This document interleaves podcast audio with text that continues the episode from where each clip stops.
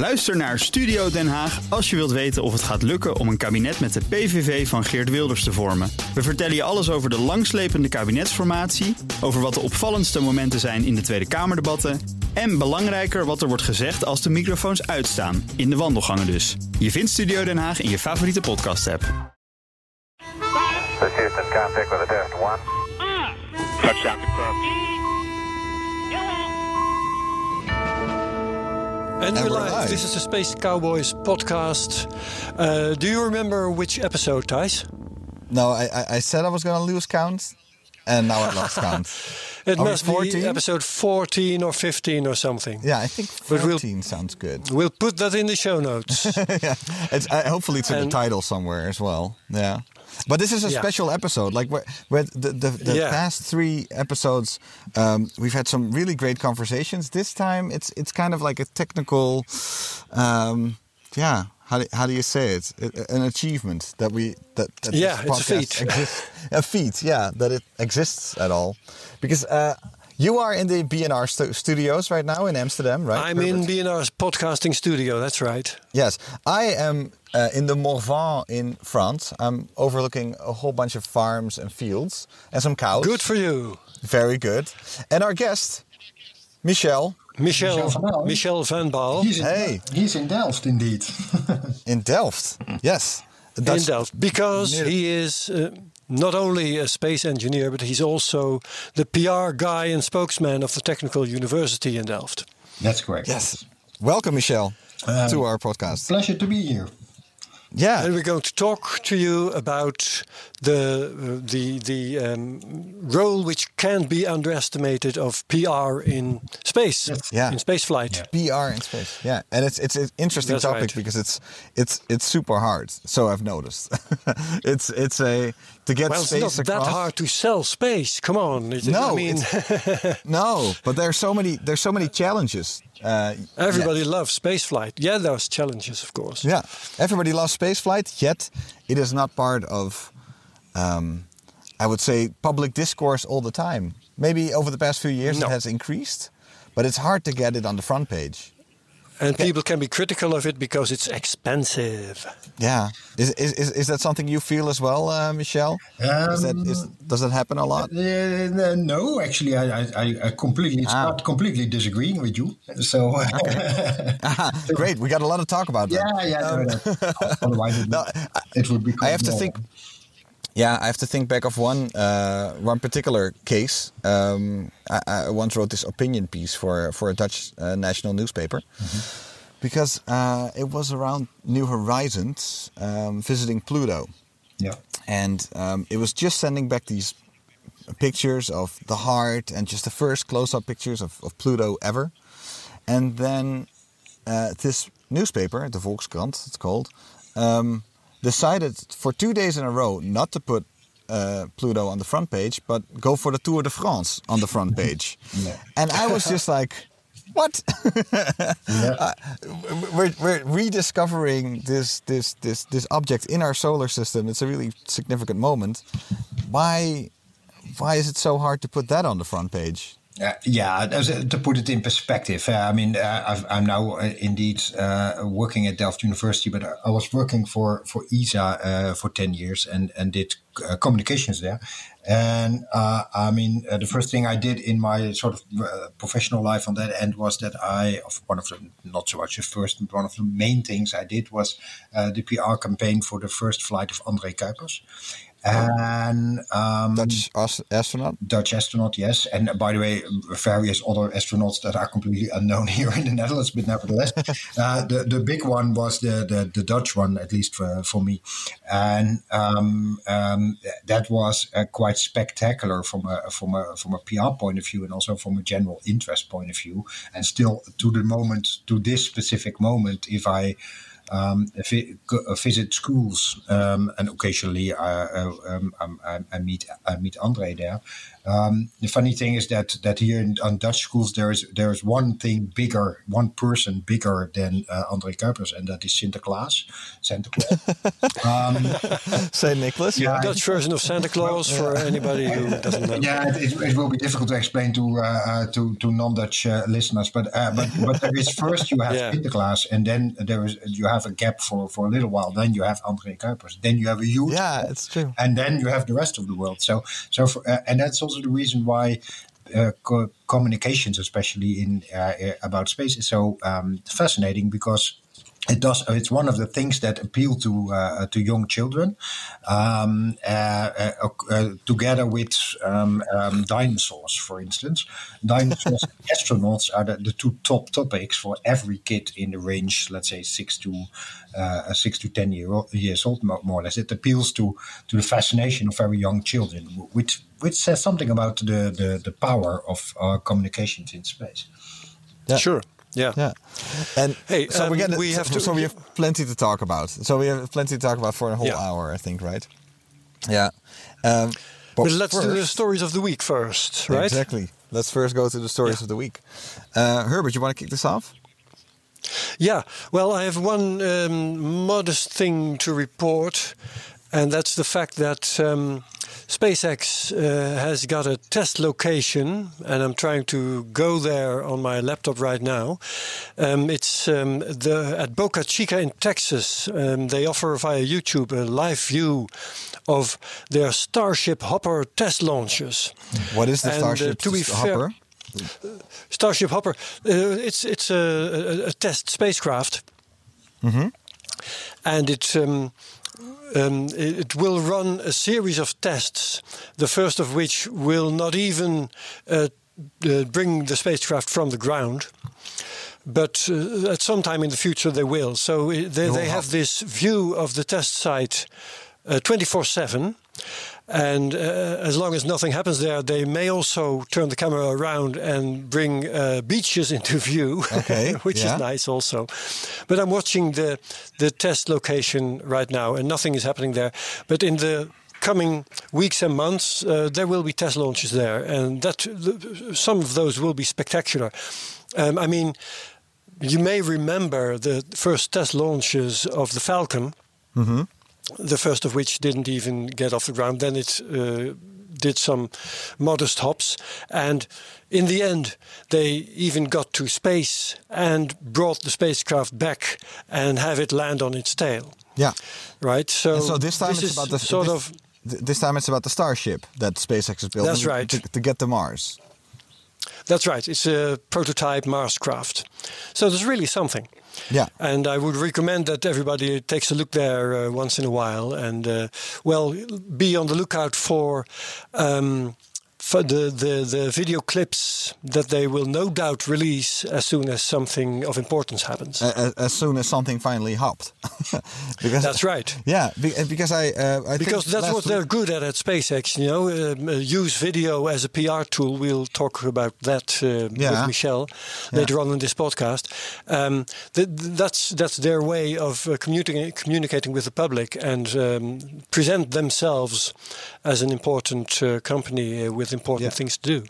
Yeah, I think it's it, it might be important to update some people on on what what the Starship is, right? It's it's this Yeah, huge. Yeah. It's going to be this huge rocket, uh, very retro looking, very uh, very much like the Tintin rocket, but then made out of steel completely, um, in order to get to Mars. And and like all the other rockets that SpaceX is building, it needs to have some sort of reusable element. So it's it needs to be this particular spacecraft. I think needs to be able to launch and then land on Mars and then lift off again. Yeah. And come back Yeah, and land again and, and land again That's right. on Earth. So it's it's a crazy it's going to be a crazy machine. And I saw that uh, Elon Musk tweeted that there were some problems with uh, frost forming. It's, it's it's apparently cold in Texas. Um, Yep. No, I, and there was frost forming. There's, people saw some steam coming from here and there, but I, I, I Yeah, think- and we remember frost as a deal breaker in the space shuttle launches, right? Yeah. Because it was the cause of the Challenger I, accident. I, don't- Yeah, I don't, Michel? I don't So- think it's the temperature. But if, Take if care. I can inter, i- i- inter, Yeah, yeah. interrupt for a moment, I don't think so much the temperature of uh, Texas itself is the problem. Eh? But but Oh, okay. these are uh, they're they're using fuels that are uh, Yeah. uh, cooled to extreme low temperatures. So um, uh, which which right. in at some point can can get problems like frozen fa- valves and and other equipment that isn't functioning anymore due to the low temperature Mm-hmm. of the fuel. So it's not so much the, the low temperature of uh, of the Texas the Texas night. Yeah, that makes a lot more sense. Yeah, probably the temperature of the fuel, which is probably, especially because no frost in Texas. Okay. Yeah, I was already. Our yeah, bad. that Sounds a lot more reasonable than frost in Texas. That's true. yeah. Uh, which to which I may add, if I if I can, that that uh, I'm a bit skeptical to this uh, uh, to this project, and uh, the reason for that is a business model. Uh, but I'm sure that we'll get to that in uh, later in. The, No, yeah, no. Please, please elaborate right now. What's up? yeah, well, What's what's your problem with it? that, that I have uh, mixed feelings, uh, to, to be honest with you, on the on the topic of um, uh, of uh, the ambitions of SpaceX. In a sense that what they do with, with Falcon 9 and Falcon Heavy is really impressive, to be very sure. But it's also accompanied by a business model of of launching satellites and earning money by simply putting uh, commercial and uh, mostly, by the way, government uh, projects into space, which they, like it looks at the moment, can do cheaper than the uh, the competition can do it. Um, but it's a completely different ballgame uh, when you build a rocket to go uh, to Mars, which originally, by the way, spaceship was was called BFR, uh, the uh, big and the F I'm not going to pronounce on radio. Uh, uh, rocket The big effing big- rocket. the Okay. big- Big effing rocket. Yeah, on the on the SpaceX floor, apparently the big freaking rocket, uh, Yeah, that's okay too. which is a, a joke that refers, by the way, to the good old game of Doom, because um, Yeah, of course. yeah, but it, it, it, The BFG. uh, you have to admit that uh, that at least uh, Elon Musk is a proper nerd um, in, in that respect. But uh, but building a rocket You had the you had the, big, the BFG, the big the big F, uh, freaking gun. Yeah, that that was uh, yeah, indeed. and it was great. Yeah, you could slaughter a lot of zombies with that. for, for those who are who lived in the nineties. Yeah, indeed.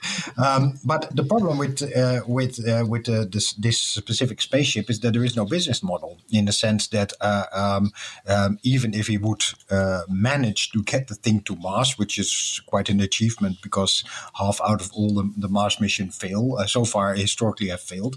So it would already be a huge uh, achievement.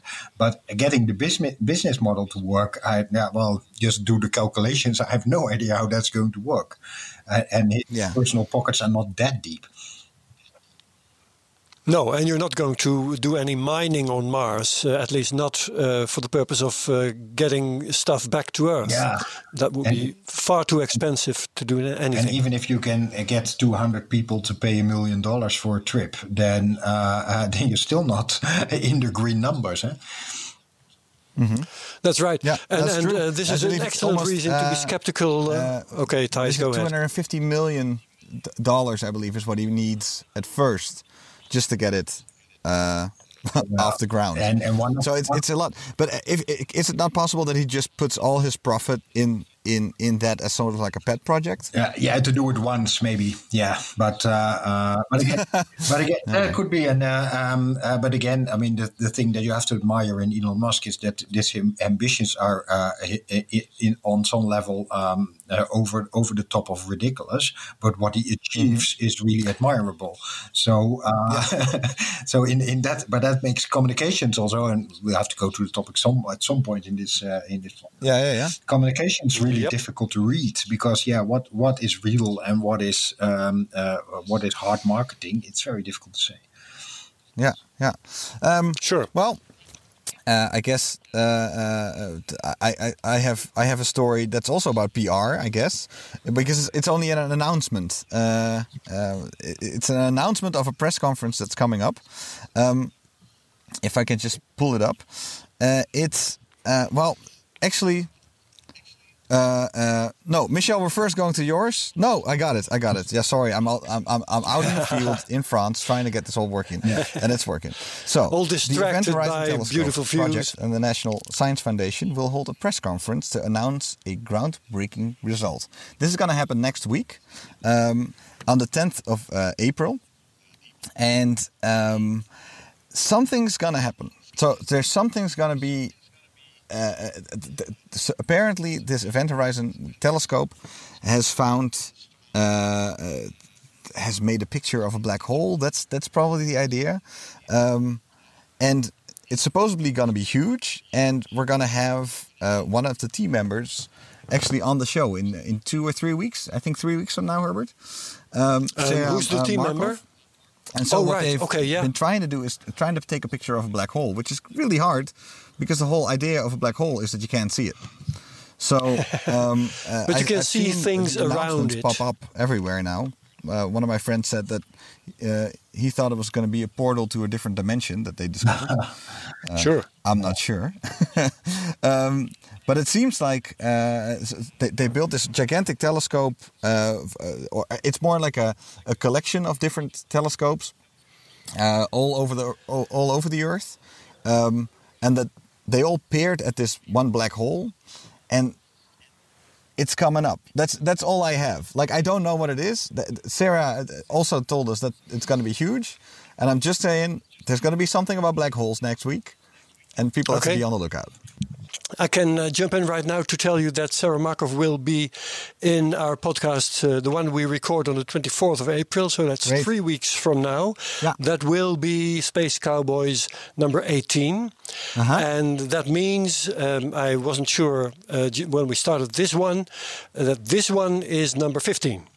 Oh, Okay. oh, this one's number 15. So okay, good. this one is number 15. So that's to Great. set the record straight, okay? Yeah, it's, it's at record straight. So then we, we can dive into like not only what she found, but also how she found it. So uh, so k- keep That's a lookout right, for that.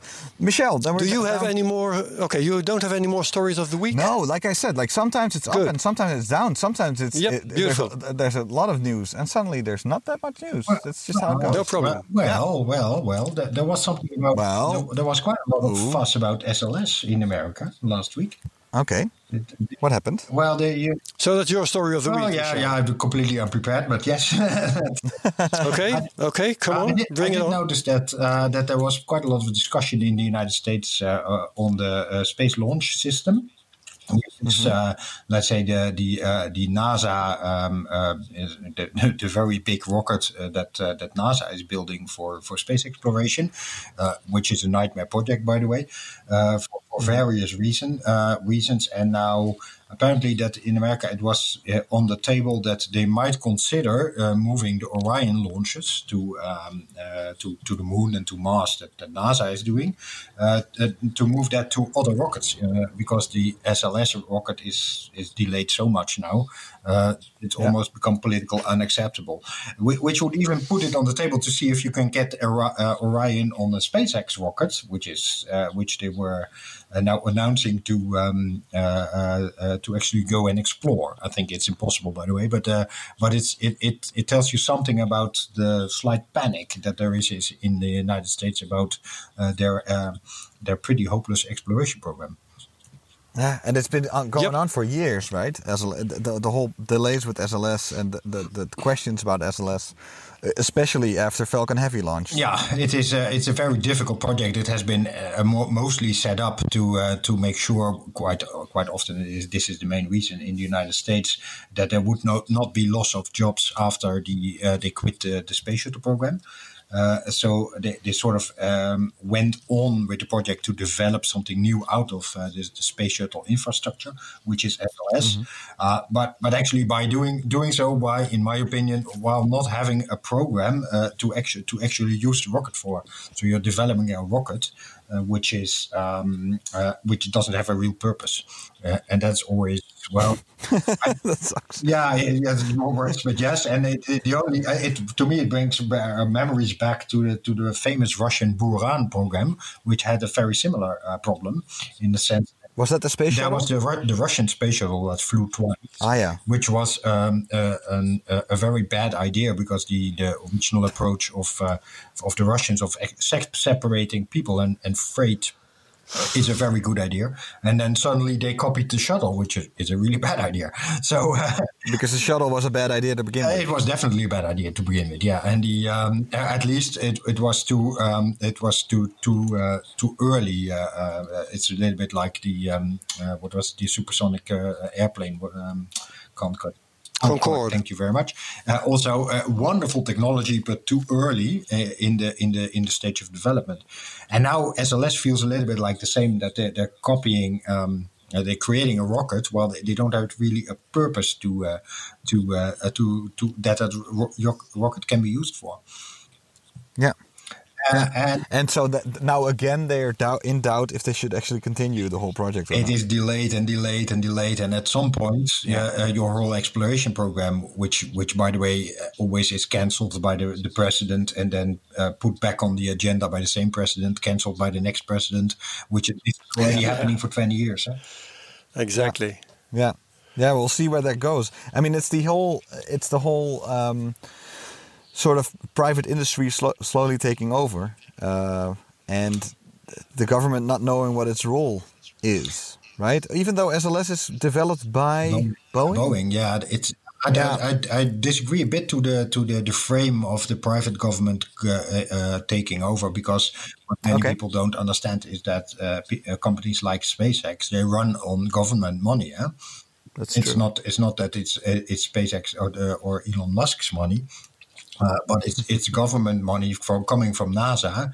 Uh, the only pro- the only difference between um, uh, um, SpaceX and Boeing is that project management and how to develop the rocket is completely with SpaceX. So NASA tells them, "I give you a lot of money if you give me a, a decent rocket."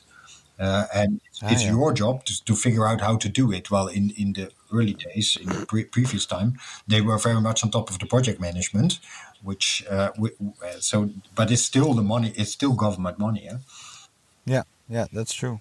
Uh, Michel, shall we, shall we now give you a proper introduction? That's- yeah, we, we've done so at, at the beginning, but so you have worked for as a spokesperson for ESA, but nowadays you work uh, at the T, TU Delft, the Technical University at Delft. Yeah, Delft University of Technology in English officially. Yeah. Thank you, thank you. Yeah, yeah, they all got the official English names now, uh, right? uh, well, we have both, but we use TU Delft uh, also international. And so, how long have you then been in the in, in the business of promoting space? Well, I've, I've, when I was in uh, with ESA, I've done that for about ten years, and then uh, um, uh, I, I still occasionally um, uh, do things with space because also in Delft University, is it's uh, it's part of the uh, of the the, the various activities that we have, and quite logically, all, that kind of thing always ends up with me. So um, communications and space is in my in, in my backyard for about twenty years, I think. And it's a very um, a sort of like a grateful field. You said you said it's great for kids. Uh, I think last week, Herbert, we talked about how it also cuts across the political aisles. So whether you're Yep. conservative or liberal, um, there's also broad um, support for space. Uh, uh, Yes, Jet- there is, but also there there's al always um, a conservatism as far as budgets are concerned, Yeah, yeah. and there's a, well, th th there's some differences there um, uh, from one political party to another. Yeah. Okay. Okay, so uh, how how um, uh, I can't find the right word right now, but the, the, how, the people can be can be uh, uh, fussy with money, and not all political parties are the same in that respect. Yeah. Yeah. Yeah. And how do you look at that, Michel? Do you do you get the same sort of support from all sides? Yeah, no. What, what you can see with uh, uh, with uh, uh, polit- politicians, and this is this is not only so in the Netherlands, but but in, in basically every country, is that uh, space is very much seen as an uh, an instrument for employment or for technology development as such, and not so much as um, um, uh, or, or less. Let me put it that way, um, as a, a tool which is useful for society uh, or inspirational. If, you, if we're talking about man space, which in my opinion is a relatively small part of space, but if you talk about man space, the main the main purpose of that is inspiration. This is the Andre Kuipers effect at schools, which which I think is highly valuable, but it's very difficult to price. While the amount of people Yeah. that have a job uh, is is something that that is economically quite uh, uh, easy to uh, to uh, to judge. Let me put it that way. The other thing that I uh, noticed, which is difficult for politicians, is that uh, space in the end also gives you something useful. For instance, uh, uh, satellite navigation, although that's military space, but also Earth observation and, and our, the whole discussion that we're having about our climate is very much depending on uh, satellite observations. And um, the, that that but the value of that is very difficult to uh, uh, yeah to to to indicate. Well, what is it worth to us that we know uh, how our climate is developing? Yes, but still, uh, uh, ESA has done its very best to do just that. Uh, ESA has um, more than once presented reports in which they uh, try to calculate uh, the, the contribution of ESA to, um, I'm not quite sure, the Dutch or the European economy. Um, and, and, and show uh, well how much budget goes in and how much value comes out for society, for uh, companies, Yeah. and stuff. So um, this this uh, intrinsic, the um, uh, inspirational value of space is one thing, but the space business itself has always tried to prove. Uh, the other, the economic value of space, right? That, that's true, but it's also uh, a little bit of a trap in a sense that um, uh, you might say, okay, for every euro that we spend in on space industry, we, we get two euros back. The, the, I, I know these lines are, I remember them well, but it, it is uh, also a vulnerable discussion because if you if you go that route, then one might say, yeah, but if we if we put uh, this one euro into a completely different uh, area of the economy and we get back three euros, uh, then th- that's the better choice. Um, but then- but yeah, but can you explain then to me um, why does ESA go that route? Uh, because they've done so, and what you're actually ex- explaining to us is uh, is a bad idea. Yeah, it's, it's uh, okay. I don't know why ESA is doing it. Well, well, uh, what I do know is that politicians are sensitive to it, which might be the reason that they do it. Yeah. Um, okay, yeah. yeah, but uh, but I, I, I uh, it's to me it feels like the wrong argument in the sense that uh, we need uh, meteorological information. We want um, uh, sat, sat nav. We also don't want to have our sat nav depending on uh, uh, on a strictly American uh, military force because currently GPS uh, is uh, controlled by uh, American military. Uh, slightly Yeah. uncomfortable with that. And we want to know our climate. We want to do science. Uh, and um, sorry, public, it's going to cost you money. Um, uh, uh, like this is sort of infrastructure. Infrastructure is an investment. Uh, on the same thing, we also have to be fair and square to the public. That space uh, space is an expensive thing to do, but if we do it with many people together, which we do, it's for you it's relatively cheap. And look, this is what you're getting back for your buck. Uh, and just Yeah. the economic uh, route for me, it's I find it very uh, how do you say it? Um, it's it's it's yeah the Dutch word is armoedig. If you can come up with it, then poor. Um, yeah, Just yeah, poor. yeah, it's- Yeah, poor. Yeah, it's poor. poor so, so you're saying it's not the it's not the right argument, also because it's it, Yeah. it's, it's yeah Yeah. it's it's it's, But it seems to me now that we have three arguments. Uh, one Yeah. was it's inspirational. That was Yeah. actually what you said, Michel, uh, is, is the real value of a space. Then we have uh, useful value of uh, sat nav and all that.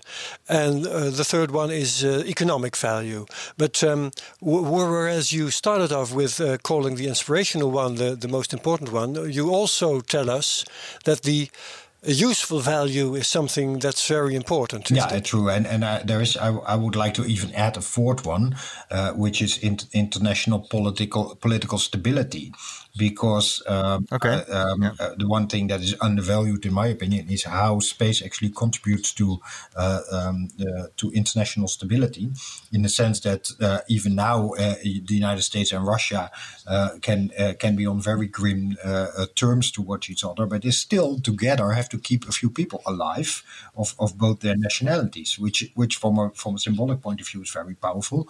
And also, I mean, uh, keep in mind that the first sort of uh, real contact between the United States and the then USSR uh, was in space. It, it were the space engineers from both sides that in the in the 60s started to talk to each other to uh, to create these symbolic linkings of uh, of their spacecraft in space. I mean, from some point you could say that the cold the, that the de-icing the Cold War actually started in space.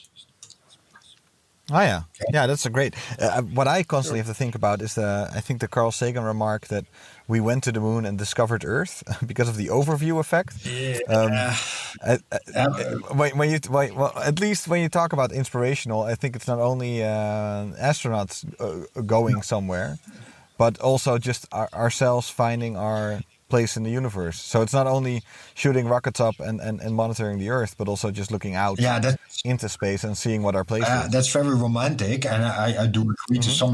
I love romantic yeah, no, that's things. fine. I, I very much, but the cynical part of me actually uh, also says, yeah, we went to the moon and we stopped building atomic bombs. Um, uh, be, yeah. because uh, going to the moon was also part of uh, of a weapon race, which became completely nonsense.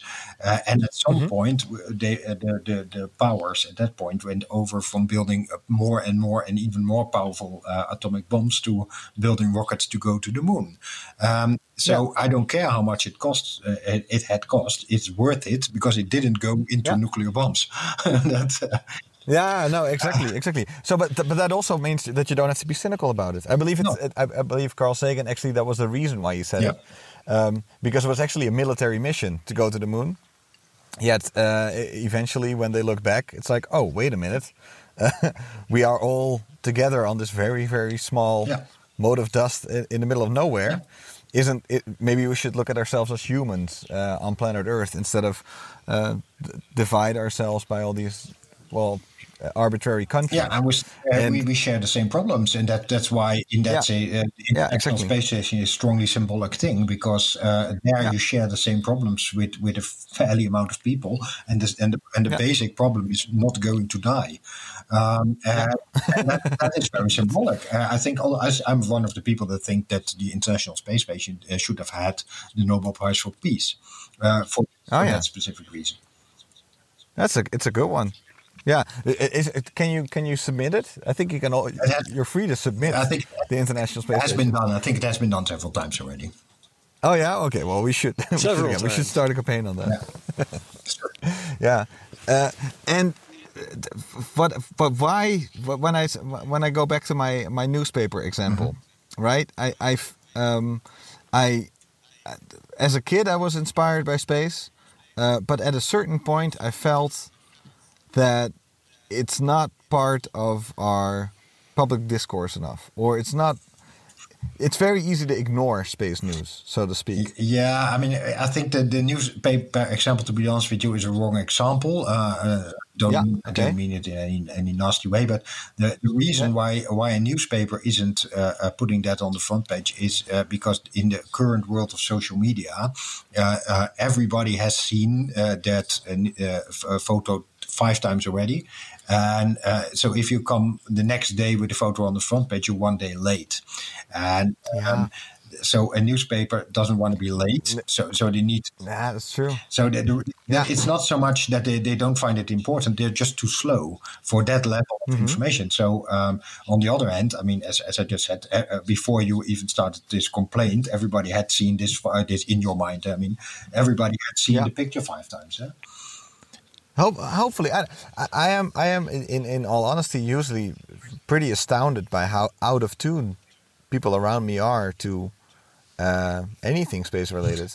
People know Hubble pictures yeah. in general. Mm-hmm. They don't know what they're looking at. Like they have no clue. They just look at pretty pictures. Yeah, um, but to some level, I mean, people are ignorant to the fact that uh, how, how, transistors in their mobile phone work, and uh, yeah, okay, that's true. very yeah, much their mobile yeah. phone.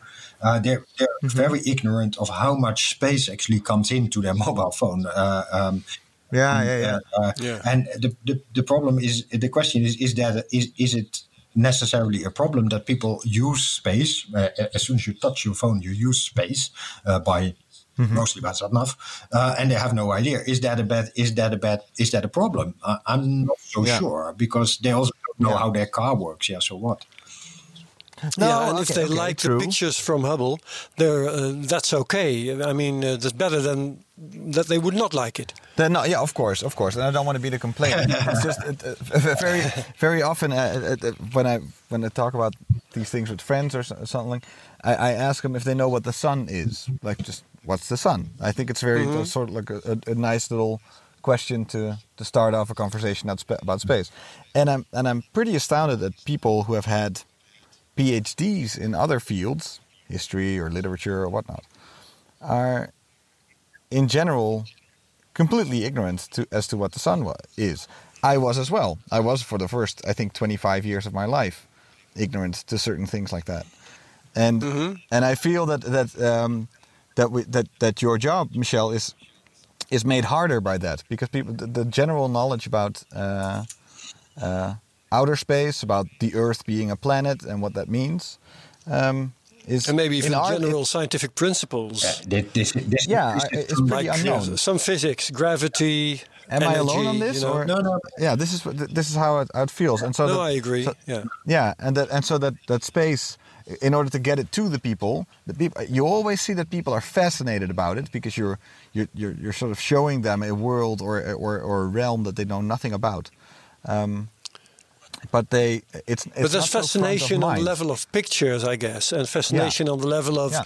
people who are there. You know, um, uh, manned space flight is much more interesting to the public Yeah. than unmanned space flight, which is a problem, by the way, because in terms of scientific results, Michel, please say something about this. Yeah. manned space flight, uh, manned, space flight is uh, more of a problem than a solution, because unmanned space flight yields much better results. It's co- Yeah, do- yeah. For the buck. Doing science on uh, space stations is, is is a very very difficult thing to see to do. I was going to to to be even more uh, uh, more outspoken, but but let, Mm-hmm. let me phrase it carefully, not to get in a fight with people. But it's very difficult to do, and it's um, uh, and the, re- the reason for it is quite simple to understand because um, it just takes an, uh, a very very long time to prepare a space experiment. Um, and by the time uh, that your space experiment is up and, uh, and launched, it will be delayed and then delayed again and then delayed another time. And then it's up in, in space station and running. And by that time, you, the scientific uh, uh, field that you're working is has, has progressed another five years. And you're, you're, you're uh, at that point uh, uh, trying to find the answer to the wrong question because the question has evolved, the field has evolved. Yeah. So from that point, So you're actually saying space experiments are useless. Is that Uh, right? Manned space experiments uh, are very difficult to do. Uh, and uh, let me put the value, I, I do uh, feel the value of space station is very large, uh, but uh, the scientific value of space station we shouldn't oversell. And what is um, what what topics is the, the public most interested in? You think? What uh, what, what do you feel from your? Uh, well, that uh, most um, uh, the, the, in that yeah, that's funny enough. Uh, the space itself, so planets and uh, exoplanets, that type of, of topic is um, is always um, uh, quite close to people's heart. I mean, I I do remember a, few years ago I was on a campsite in France, uh, and uh, the, the, it turned out that the campsite owner actually had a telescope. So I asked him can I use it? Because uh, and then he said, no, yeah, you, it was it was lying on the shelf somewhere. He said, yeah, but this one is crappy, and at, at home I have a much better one, so I'll bring it over. and uh, what what then happens is that that in uh, at that during that evening you have the whole campsite collect uh, um, uh, um, uh, around the telescope, so doing observations of Jupiter and that sort of things, and everybody Oh, loves great. it. And then, oh, by the way, now if we uh, stay around for another ten minutes, then we can see space station coming over. Uh, the whole campsite is, is on your um, uh, on your lips. So in that side, Yeah. the, the fascination is still there. People are, however, swamped with so much information uh, that um, uh, that they're, they're not always listening to you, which So it, it makes sense. Yeah, it's not a, it's not necessarily a bad thing, but the fascination for space Yeah. is uh, on this specific level of um, um, um, uh, of, uh, of planets, and, and the other one, b- big one by the way, is how, how astronauts go to the toilet. The, on that level, That's Oh, right. yeah, that's true. Yeah. yeah, I was waiting for an opportunity to talk about this because I, I, I love your answer about the campsite, Yeah. and it's no doubt true. But um, if you look at what, what has been the most successful thing publicity wise from the space station, then it's uh, the, all those videos fr- uh, from this Canadian astronaut that I'm, I'm forgetting the name of. Chris Chris Hadfield. yeah. That's right, Chris Hadfield, who played Yeah. guitar in Yeah. space, and uh, he even Yeah. played with um, uh, the band that, that I'm forgetting the name of. Ground Control But Major Tom, you mean? You mean um, uh, David Bowie? He, played that, but he also played with some band. Uh, maybe I'll uh, I'll remember it. But anyhow, he he made uh, videos about brushing your teeth in space and uh, Yeah. eating in space and all that stuff, and th- those simple human things. I, I don't think there's very there's a lot wrong with that. But Mm-hmm. of course, it's not about science and it's not about discovering new things about physics or the world or, or, or uh, space itself, but it's about people living in space. And that's the level that most uh, members of the public are interested in. Yeah. Yeah, exactly. And I believe. Michel, if I can, if I can give you an example, um, what I what I always find amazing is, for example, what exoplanets is a really good one. Uh, these discoveries are are are made. The band, In by the way, was Barenaked Ladies. Oh, Barenaked Ladies. Okay, thanks, Yeah. thanks, Herbert. good. Carry band. on. Love that band. um, uh, so when an exoplanet is discovered, it's like a dip in a graph, right? Mm-hmm. It's it's it's it's it, visually. It, you have to really know what you're looking at, and and it's it's just raw data almost plotted out in a graph. If you put that in a newspaper, then of course everybody will be puzzled by Yeah. it. But um, so you see that that with the discovery of exoplanets, you need this extra layer of visualizations and press releases and and a lot of explanation before the general public can even start to understand what the discovery Yeah. is. It, it, this must make your work really hard if you have like a gigantic discovery but no visuals. No. How do you work Well, with actually, uh, the, the, the, uh, over the last few years, the thing that I've been more busy with was quantum mechanics. And, uh, Oh, yeah. I mean, yeah. give from that point of view, space is very easy. Yeah?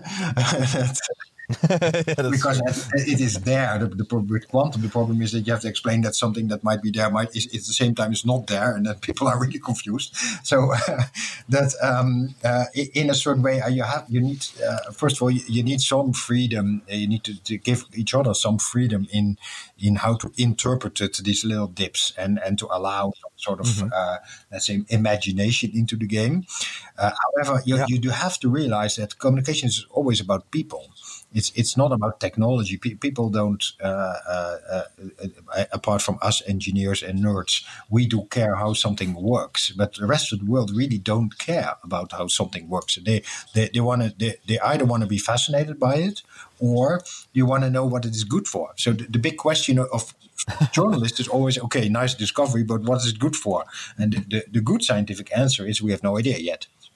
Um, uh, Yeah, yeah, and uh, th- there are two exceptions, and that's the fun bit about it. There are two exceptions to this rule. I mentioned them earlier. One of them is dinosaurs. What is it good for that we discovered a new kind of dinosaurs? No journalist ever asked that question.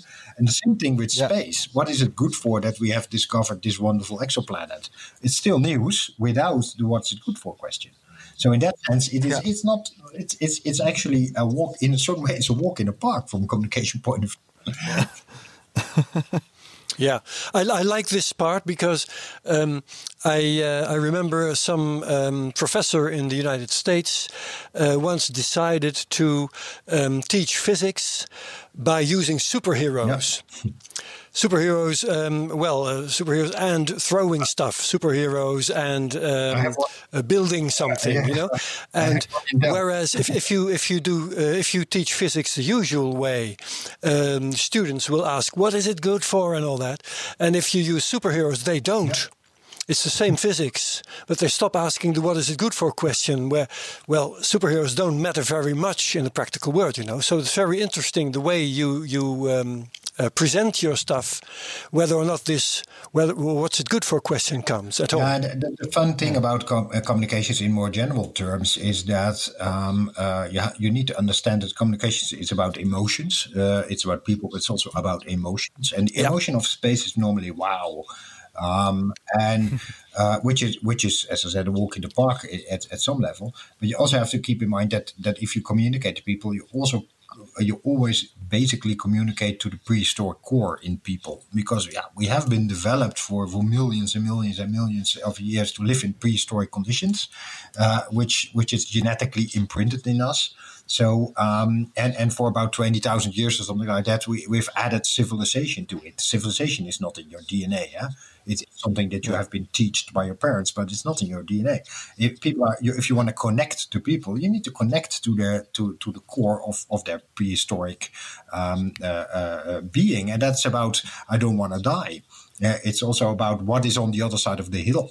Uh, and that is the, the fascination from from space is, is very much what what should what could be which wonderful opportunity might might there be for us new uh, cattle that we can hunt on the other side of these hills Let, so let so that we don't yeah, die. Let, us go there and, and make and, and make some extra children. That that is yeah, oh, by the way, I, I, need to go to the toilet, which is what. See what's over the hill. Maybe we can make more children and not. Yeah, that is, yeah maybe we yeah, can eat it. Defend, yeah. defend, I mean, which always. I mean, that's also why why journalism is so focused on bad news. I mean, if you if you communicate, uh, if, if we would discuss about wonderful flower that is uh, outside our little cave, then you could completely ignore the wonderful uh, flower and continue with your thoughts. But if I would point at, at, yeah. at some bush and say, uh, "Am I spotting a bear there?" Then you need to react, uh, otherwise we will die uh, because this there is danger. Uh, and, and, journalism and, and PR very much work by, by triggering these emotions that, that we are prehistor- prehistorically sensitive to. Otherwise, we don't pay attention. So, so is that why you then talk more about, say, asteroids that might hit the earth or things like that? Is that what you mean? That you have to appeal to those kinds of things, like ah, we're all going to no, die. I, I, don't, but quite often when I um, um, uh, uh, when I see this news coming up about asteroids uh, asteroids uh, going to be very dangerous for the earth and things like that, then I always check mm-hmm. something, and, and normally I'm right. Ah, we're we're two weeks ahead from budget discussions in Congress in the United States. Ah, yeah. yeah, yeah, yeah. So, I mean, in that sense, uh, these kind of emotions are always used uh, played with to uh, uh, to create a certain amount of attention to NASA is very important, so don't cut our budget. That that that is what the communication means. yeah. Um, uh, Herbert, I'm not sure if you have a question because I got a question about NASA versus ESA. So uh, if I can pop that one in.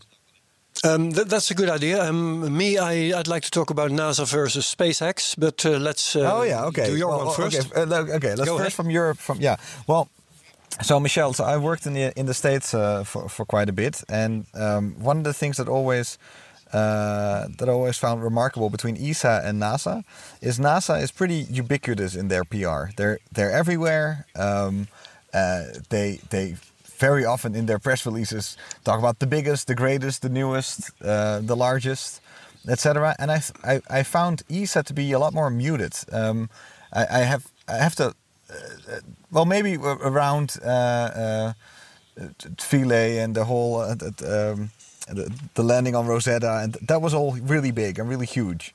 But usually, I found I find NASA to be a, a, bit more ambitious in their in their PR. Is that something that you see? Yeah, well? that's true and uh, yeah. it's explainable uh, uh, from uh, on on uh, via. you have to understand a few things. Uh, one of them is that ESA is mainly a highly political organization, in a, in a mm-hmm. sense that it, it is a, a project management organization um, that has to make sure that that we launch something that work out of let's say contracts to to a few thousand companies distributed over all Europe because everybody needs to share in the and in the end, everything yeah. fit together. Um, that uh, and by the way, uh, we we have to make sure that um, uh, that we don't end up in a fight and in a blame game. Um, so um, this makes the communication normally caref- uh, very careful. Uh, uh, in my opinion, by the way, a Yeah. bit too careful. Um, and also very, Yeah, that's my opinion too. yeah, no, but I, I do agree to that. Very much politically focused, and you just mentioned the Philae lander uh, uh, event, which I, uh, I is a very nice example because what you saw there were actually it was not one event; there were two events. First, you had the, um, the official landing moment, uh, which was pretty clear went slightly wrong. Let me put it that way. It didn't go the way uh, it was foreseen. Uh, now I do remember from the time that I was working there because Rosetta was actually launched when I was still working there. A long long Okay. time ago. I, I went to Space Expo for the launch event at least three, three nights. I remember before the thing actually went to space. But um, uh, but nevertheless, the um, uh, there, there was it was in that time already foreseen that this landing uh, uh, process might be very difficult because you have no idea what you're landing on, uh, and they had few. Uh, had a harpoon and some screws, and so whether it would work, nobody knew, which is understandable because you can't test it.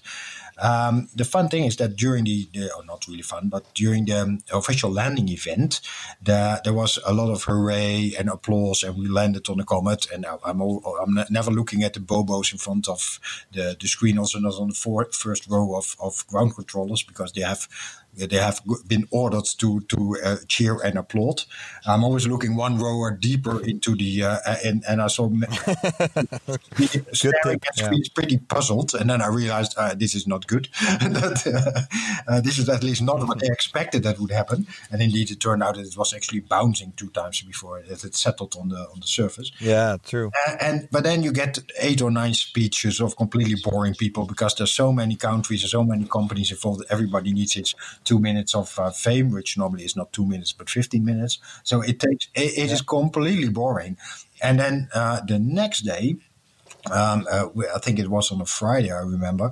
Then um, they were trying to actually to get this lander to work, but there was no event. Uh, but there was a lot of in the same control room, a lot of uh, uh, excitement and fuss to, to get at least before the battery would die and, and drop down the three volt minimum type of thing, uh, to to squeeze as much science out of the little machine as they could.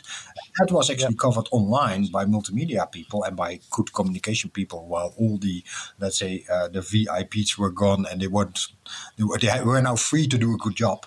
And then suddenly Yeah. it turned out it, it, it became an amazing night. I think I went to bed at three o'clock or something like that when it went. Ah, yeah. Finally died me and all the space friends because everybody, including André Kuipers, was on Twitter online following, let's say, and cheering to a little box on a, a faraway uh, uh, uh, comet. Uh, k- uh, keep on going. Yeah, rightfully so. yeah, it was a lot of emotion in it.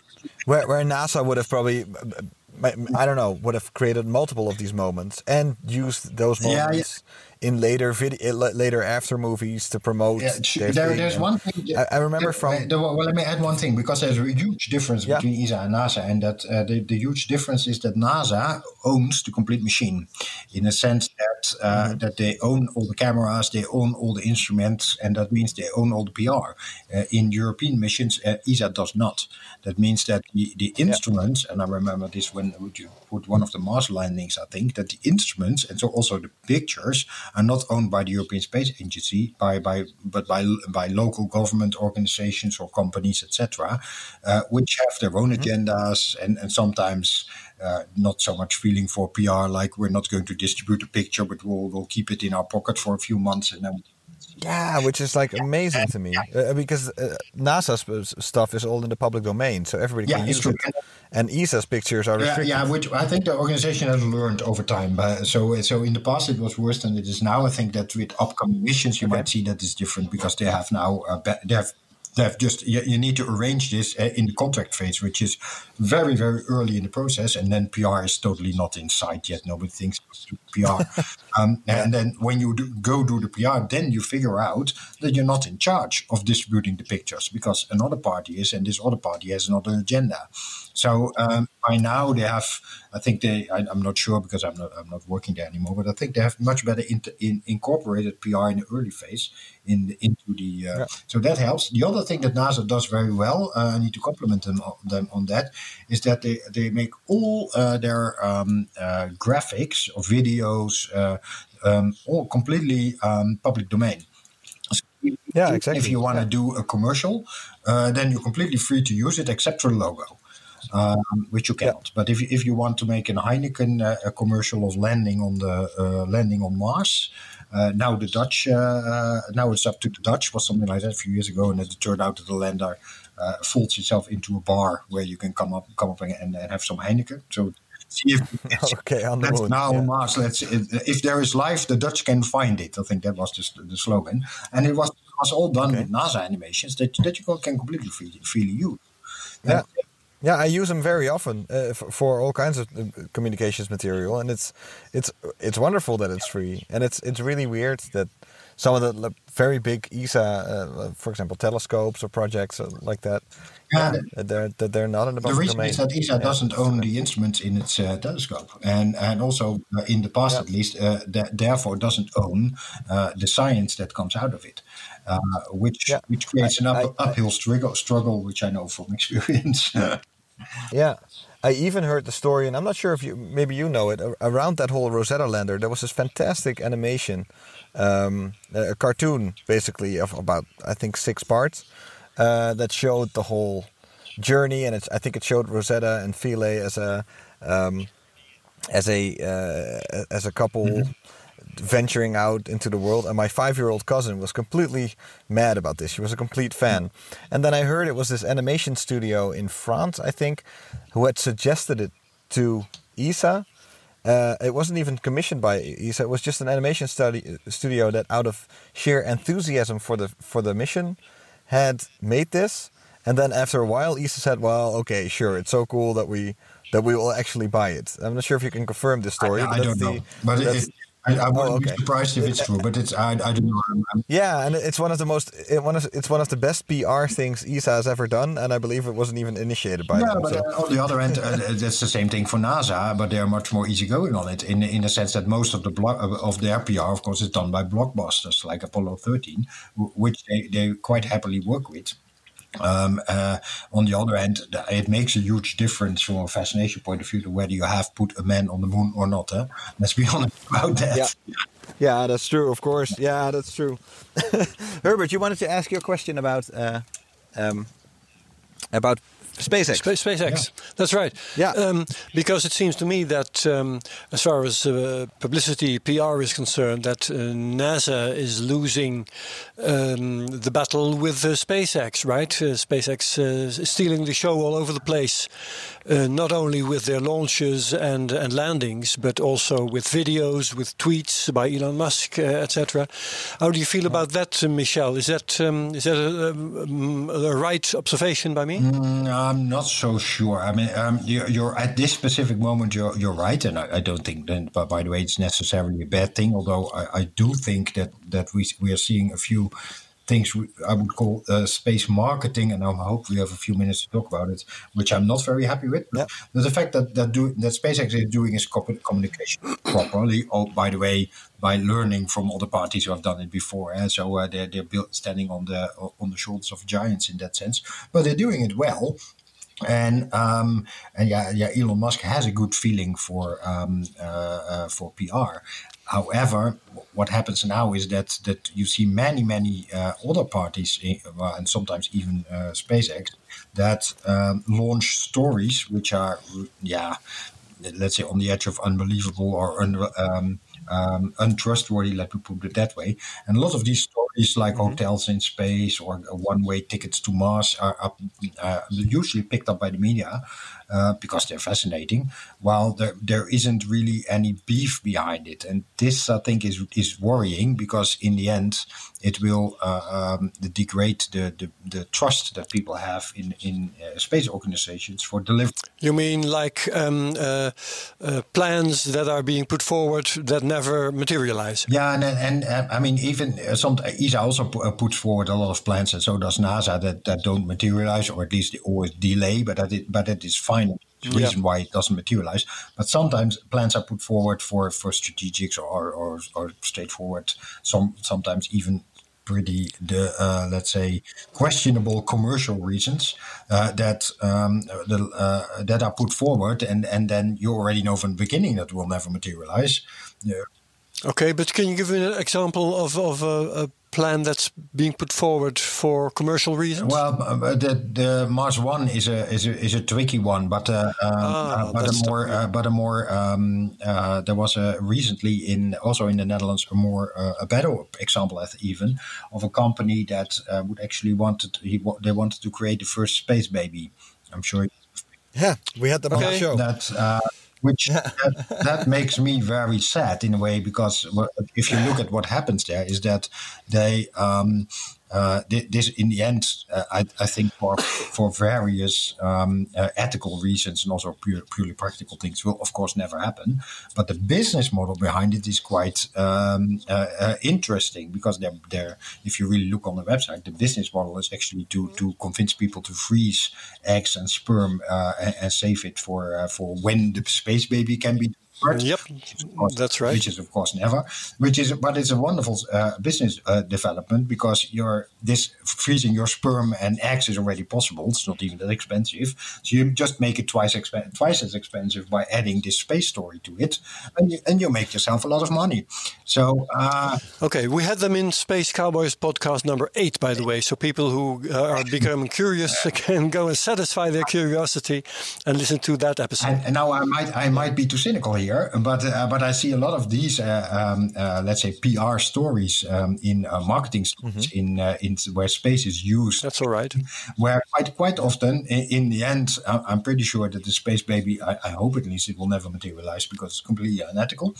Um, there will be no government that will allow uh, uh, um, uh, uh, a, p- uh, a company, at least not in the, the Western world, to allow um, uh, a space company to launch something like that. It's it's not viable from a financial point of view, but the business model to make money is very viable. Uh, and Yeah. but on the other way, if if if I'm not maybe you just really want to have the ambition to do it, mm, but maybe not. I believe he didn't even want to talk about the space baby too much. He wanted to talk about the business model. that makes sense. But then then then but but the media only wanted to talk about the space baby, of course, because it's spectacular to have. A yeah, and you and you get a lot of uproar, so you get a lot of attention. So from a PR point of view, it's very clever. Uh, uh, but it Yeah. also uh, uh, it degrades at some point trust. Okay. yeah, yeah, that's true. Uh, how about one final uh, uh, question slash answer? Because uh, we've one hour's worth of podcast right now, and we're going to move to close. So, um, what's left to what's left to be asked, Thijs? Oh, okay. What's left to be asked? Well, um, uh, oh, I, I had a bunch of things, so let me just run through my list in uh, in here. Just the Um, most important one that's left. Yeah, the, the most important one. Well, I um uh yeah I, I, I keep on coming back to that to, to, to that to that to that point of how how do you how, how you can sell space the best the best way. So if you have some advice for for us or anybody listening, um, you're basically saying well space is sells itself very easily, but if you got some tips or hints, then uh, I'm all for. Yeah, well, it, it, I would actually turn it around. I mean, uh, the, the the advice is don't oversell it. Um, uh, And I have a, a, a always a question. The, the fundamental question is very Dutch in a way. Okay, um, uh, if, if this is the plan, where is the money come from, coming from? So um, Yeah, yeah, that's super practical. yeah, and it ha- really helps because if somebody comes up with this, with a space hotel or, or wants to to uh, to to ferry people Or industry. yeah, or, or do do mining in space, which doesn't is viable from a or even ship people to Mars and back. Then just do the maths of how is this is going to, to be paid. And even Yeah. in the most optimistic uh, scenarios, uh, which are ludicrously ludicrously optimistic, by the way, of, of how to do it, it, it just doesn't add up.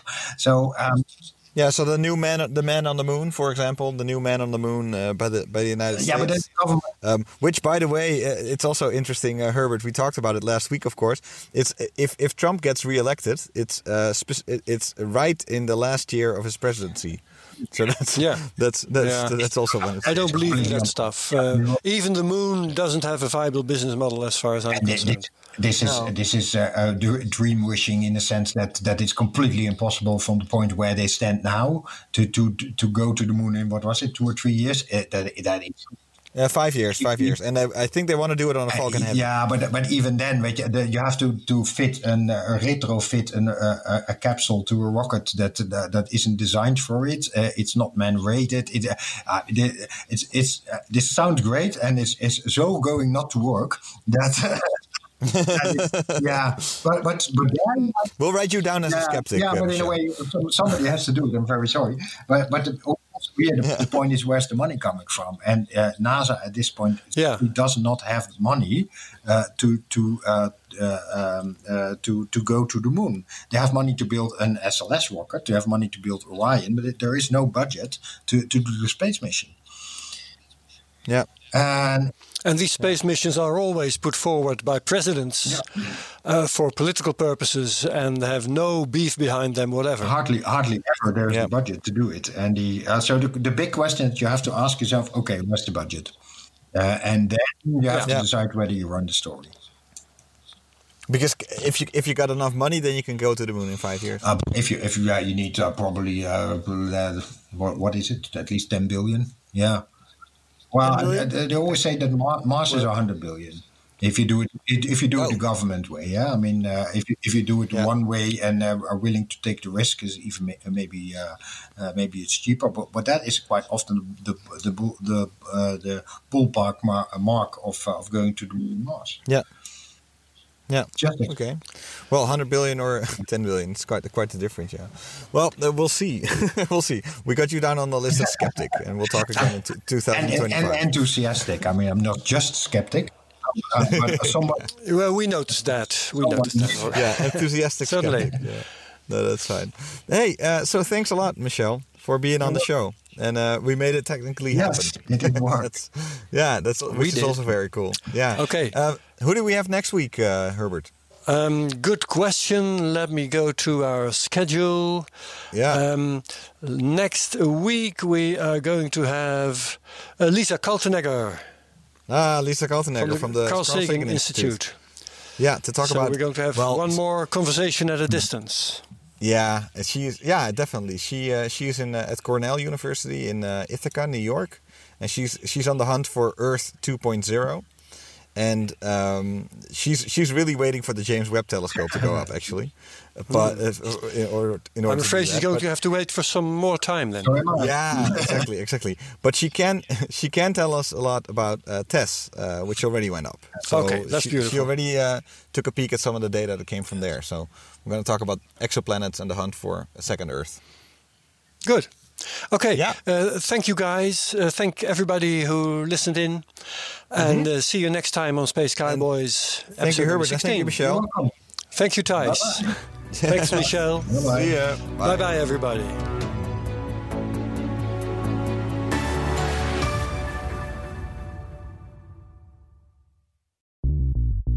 Bij BNR ben je altijd als eerste op de hoogte van het laatste nieuws. Luister dagelijks live via internet. Bas van Werven. En heel langzaam komt de zon op rond dit tijdstip. Je krijgt inzicht in de dag die komt op BNR, het Binnenhof in Nederland en de rest van de wereld. De Ochtendspits. Voor de beste start van je werkdag. Blijf scherp en mis niets.